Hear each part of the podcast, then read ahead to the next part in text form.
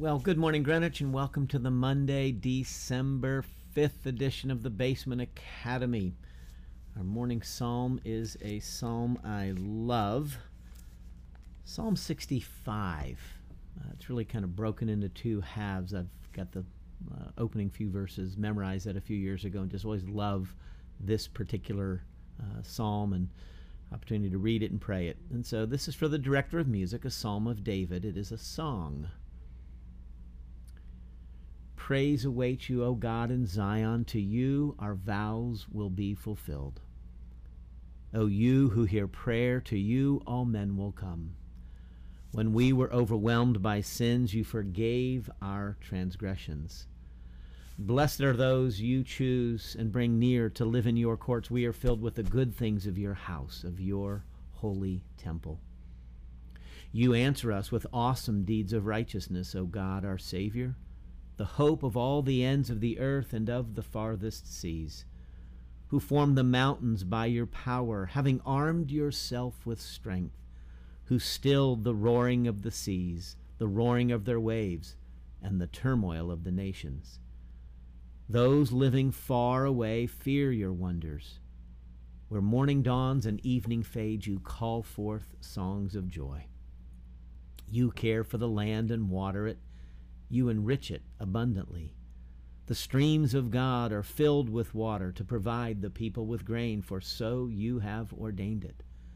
You drench its furrows and level its ridges. You soften it with showers. You bless its crops. You crown the year with your bounty, and your carts overflow with abundance. The grasslands of the desert overflow. The hills are clothed with gladness. The meadows are covered with flocks, and the valleys are mantled with grain. They shout for joy and sing. Hmm. Amen. A picture of blessing. God forgiving our sins when we're overwhelmed, drawing us near to worship, to be close to Him, answering us with awesome deeds of righteousness. And then the beauty of creation and the bounty of God. You crown the year with your bounty. So I love just as we come to the end of the year. This has been a challenging year. Uh, for, for some, an enormously challenging year, having lost loved ones and other deep challenges and changes in their lives. And yet, here we are. Uh, we continue to live and uh, breathe and move and have our being in uh, our Lord and in fellowship with Him and His people. So, as we begin a new week, I want to share some more random and not so random thoughts. And today is kind of a fun one. I, I want to talk about a time when it appears Greenwich was quite aligned with its denomination and its presbytery. But the way of seeing that is through uh, a little project that we have going. We have uh, in our files, we have all kinds of old church bulletins. If you're not, if you're listening on the podcast, you can't see, but I'm, I'm holding up, you know, church bulletins, and I've got, you know, just a sampling of a couple of years here. There's, there's uh, decades of them that we have, and we're scanning those in just to have a digital file, just in case, you know. So just good to good to have that. So uh, I've got some bulletins from uh, the late 1949, 1951, and 1952. Albert C. Wynne was the pastor of Greenwich. This was his first church uh, serving.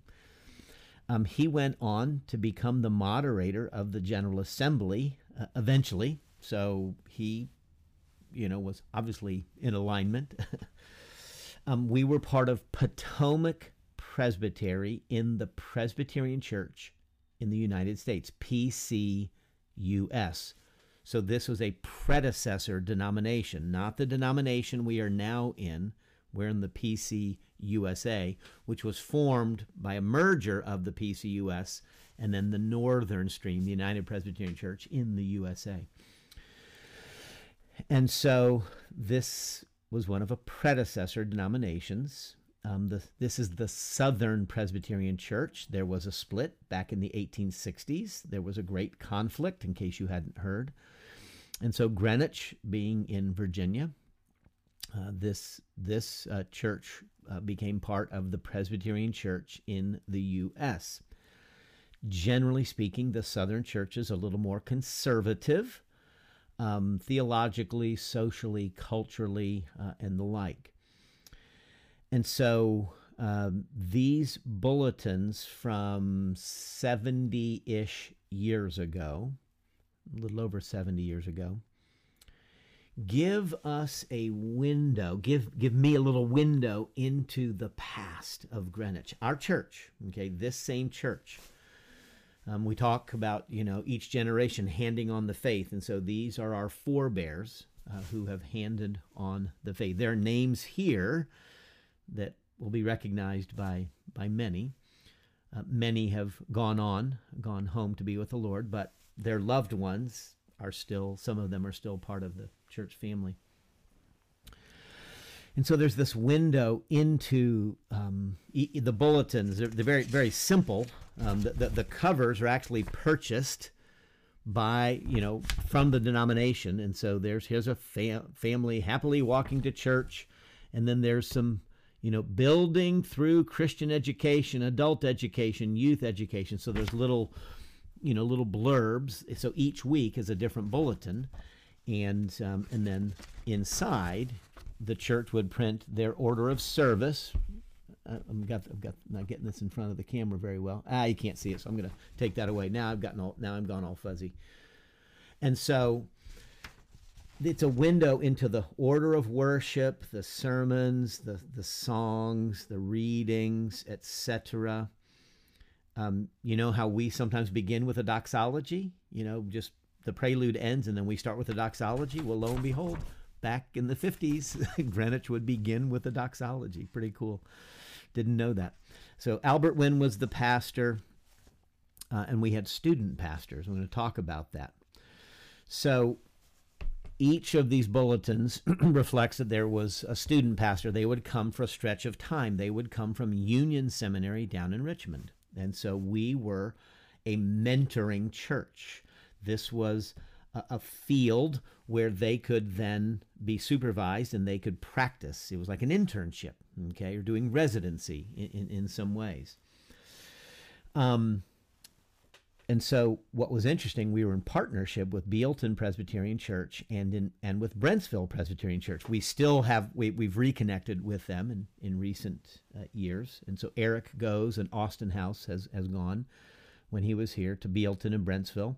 And so we were part of a parish. And so our minister, Albert Wynn, would rotate. And so there would be a little blurb, your minister will preach next week. Okay, so so kind of uh, interesting. And so um, uh, w- one of the one of the bulletins says next week, Mr. Wynn will preach by special request his sermon, "The End of the World." Going, wow. So my guess is he preached this at another church. News got back, and Greenwich says, Well, we want to hear that sermon too. And I realize all he, I mean, he probably was preparing one or two sermons a month, and he would just preach that same sermon at the different churches. And then the student pastor would preach when Mr. Wynne was not present. Interesting. And so we had this uh, relationship with these other churches that interestingly has been rekindled in, in the recent uh, last couple of years at the request of our presbytery because they don't have ministers. Uh, they need some help. And so uh, I, I, was not even fully aware of this history until just reading through these bulletins. I just want to make some observations. Um, uh, the, the bulletins themselves became a, a, bit of a teaching tool. And so one of them says, Unless ye be converted. You know, one of them has a picture of, you know, knocking at the door and then talking about, you know, knocking at the door of our lives. Okay. You know, Christ knocks. Um, Greenwich had one service back then. Um, at one point, we see that there was a change of time of Sunday. It was Sunday school first and then the worship service, so one worship service. Uh, when the time change happened by order of the session, that's the language, by order of the session, uh, Sunday schools at 10:15 for all ages, and then um, church was at 11:30. Would you be ready to have church at 11:30 every week if we made that kind of change? Would you come to Sunday school if we made it maybe at a, at a different hour? Vacation Bible School was two weeks long, and there was a very intentional training process for all the Sunday school teachers. And we would have, you know, 80 to 90 stu- children would attend um, Vacation Bible School. Our weekly youth fellowship was known as PYF, Presbyterian Youth Fellowship, to distinguish it perhaps from MYF, Methodist Youth Fellowship. Uh, one week, uh, the bulletin says that uh, the PYF will be watching a film, the, the Martyrdom of Stephen. They're watching a film about Stephen, the first martyr. Interesting. Choir rehearsal held on Friday night at 7:30. Are you kidding me? There's a note that one of our own members, Dylan Wood Jr., will now be leading the choir. We know him as John. Uh, John is deceased uh, back in, oh golly, was that maybe three years ago, uh, 2019, December of 2019. Um, and so many of you will know know John, his daughter Linda, Linda Spittle, and Philip. And so, um, anyway, so interesting to see that. Um, there's a note about the 13 weeks of tithing program yielded $427.25 that would go to reduce the debt on the well. So Greenwich had a well. We replaced that well in our building project. We needed to drill a new well. Okay, interesting. So 13 weeks of tithing. And so there's a very intentional effort to have people tithe. The budget in 1952 was $7,900. 70 years later, it is $1.3 million. Oh my goodness. Wow. Officers were installed in July, not in January. There was only 10 elders and deacons. The deacons only met quarterly. They didn't meet monthly as we do, but they met quarterly, and the deacons then were the kind of caretakers of the buildings and, and grounds. Um, we adopted a missionary to Congo. Our missionary that we've adopted was Dr. Kirk Morrison. There was a visitation evangelism event. And so the church went out to visit local homes in a visitation evangelism event.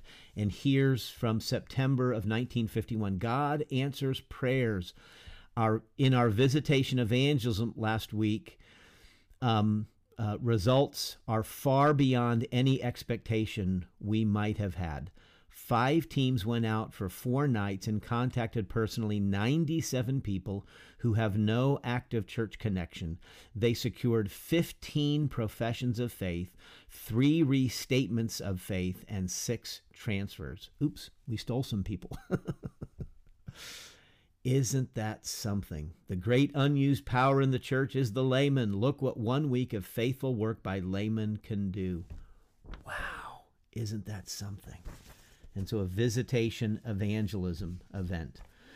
Um, there's notes as we get to, to November of the Union Thanksgiving service with Oakdale Baptist Church. Well, we're still doing that. We just had it uh, uh, last week, right, or two weeks ago.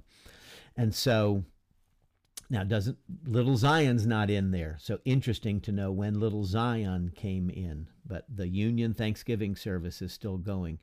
There, uh, one week there was a week of Bible study, and everybody came out to church for Bible study. There was a Sunday school visitation event, not the evangelism event, but a Sunday school visitation event. Every home where children who were connected to Greenwich, every home where the children are not attending Sunday school, got a visit from somebody at Greenwich, inviting them and urging the parents to bring their children to Sunday school. Wow we hosted the presbytery in July of 1952. Greenwich hosted the presbytery meeting. The ministers and the pastors, you know, we go to D.C., it's always down in, in, in D.C. Um, in January of 1951, there was a week of prayer. The General Assembly asked every church to engage in a week of prayer and self denial for world missions. And so it's mentioned in our bulletin, inviting Greenwich members to fast and pray, essentially, okay, for world missions. Uh, in November of 1952, a Union Seminary professor came and preached at Greenwich. And then in December of 1952, there was a fundraising campaign to support Union Seminary. So I'm sure the two were connected. Have the professors go out and preach, and then we would do a fundraising campaign. But we were supporting Union Presbytery down in Richmond.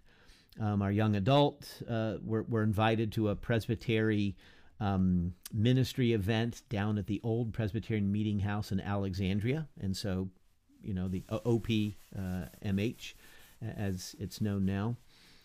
Um, let me let me read a couple of these. So this is from March 18th of 1951.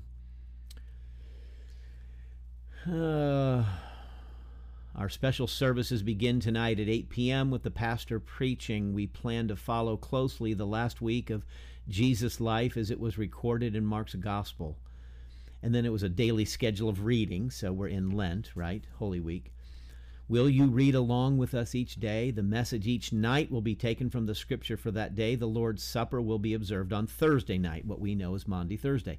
So there was an evening service every week of Holy Week with communion on uh, Thursday.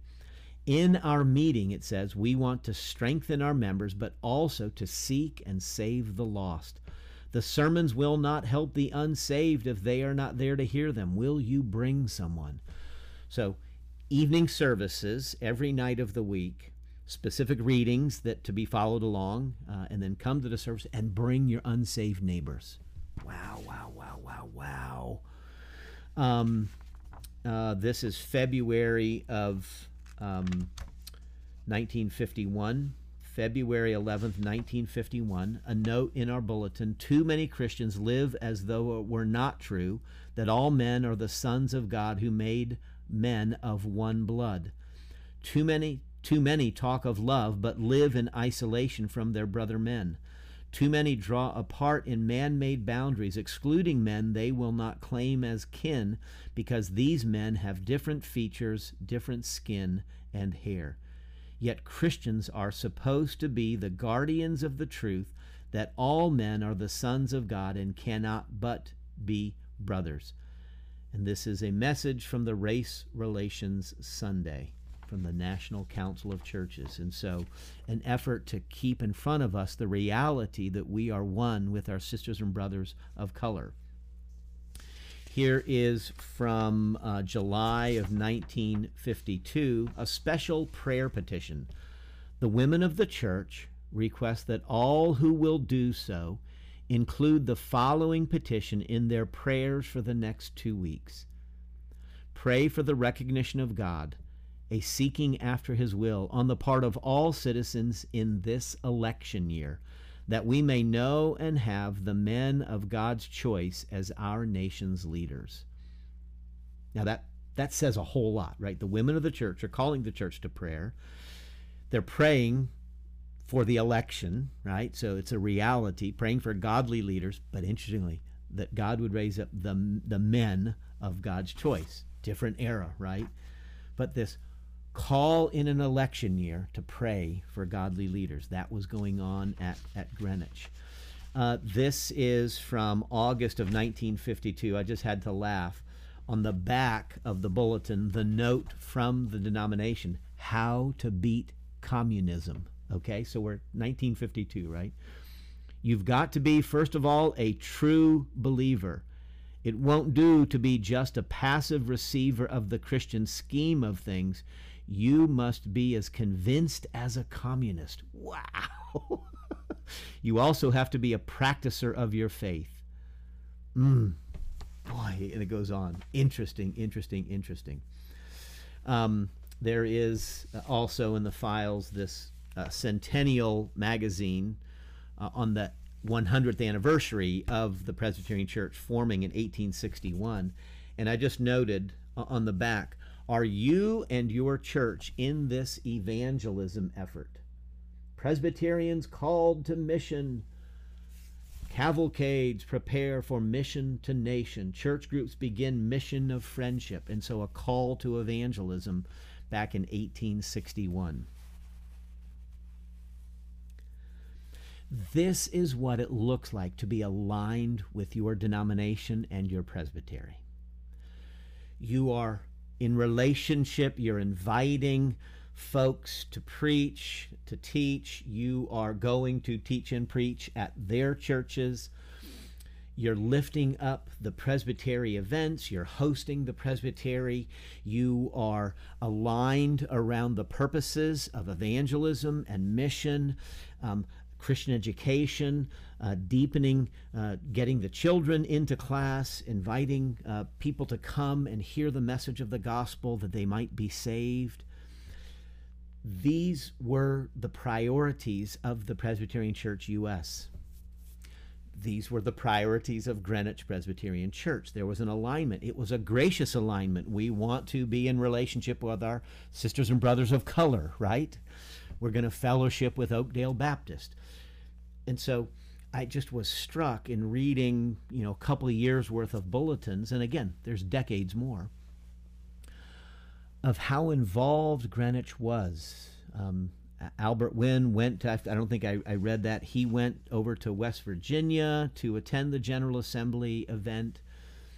Um, somewhere along the way, Greenwich kind of fell out of alignment, but but I don't think it's that Greenwich changed. I think Greenwich still has a priority on missions, right? We have our own missionary, Austin House, that's over in Burma, Austin and Sinte. We're still committed to evangelism. We're not doing as much about it, I think. Um, you know, we try to preach the gospel every every Sunday, um, and so this this call, that this this call to be the people of God, to know the Word of God, to pray and to fast and to be about missions and to be about education and to be generous. 13 weeks of tithing. Let's let's take care of the house. Let's uh, there's other you know announcements about benevolences and, and being involved in, in in serving the the community.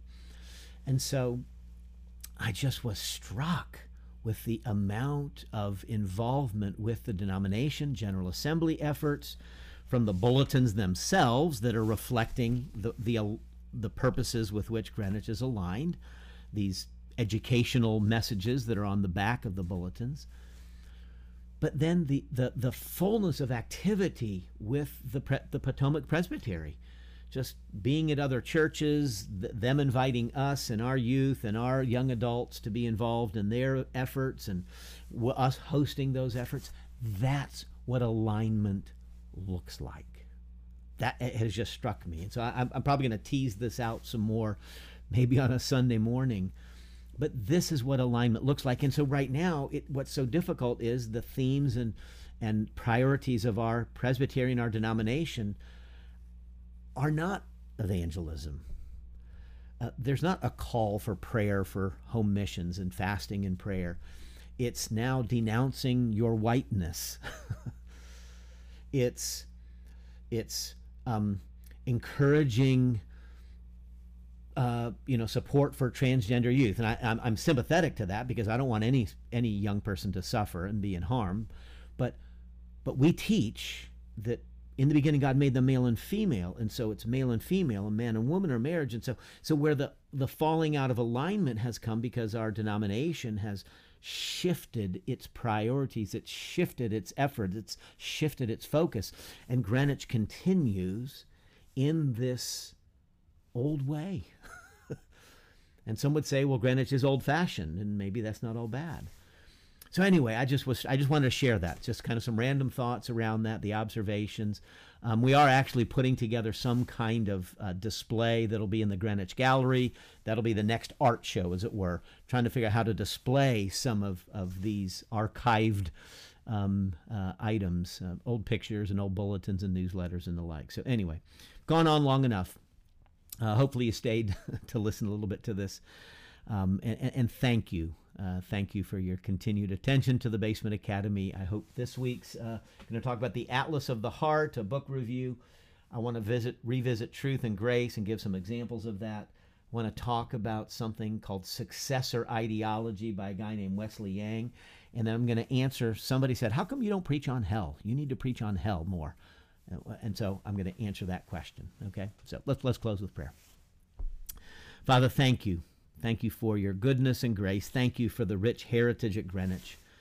We are not a perfect church. Uh, we have participated, uh, no doubt, in years gone by in activities and beliefs and practices that uh, need to be repented of, and we trust have been repented of.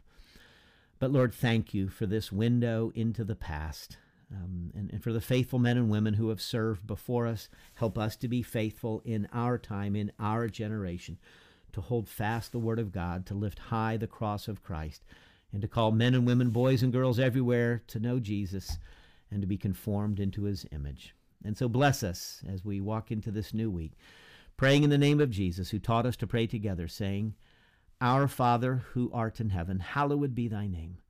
Thy kingdom come and thy will be done on earth as it is in heaven. Give us this day our daily bread, and forgive us our debts as we forgive our debtors. And lead us not into temptation, but deliver us from evil. For thine is the kingdom and the power and the glory forever. Amen. May the God who is from everlasting to everlasting bless you and keep you this day and forevermore. Amen.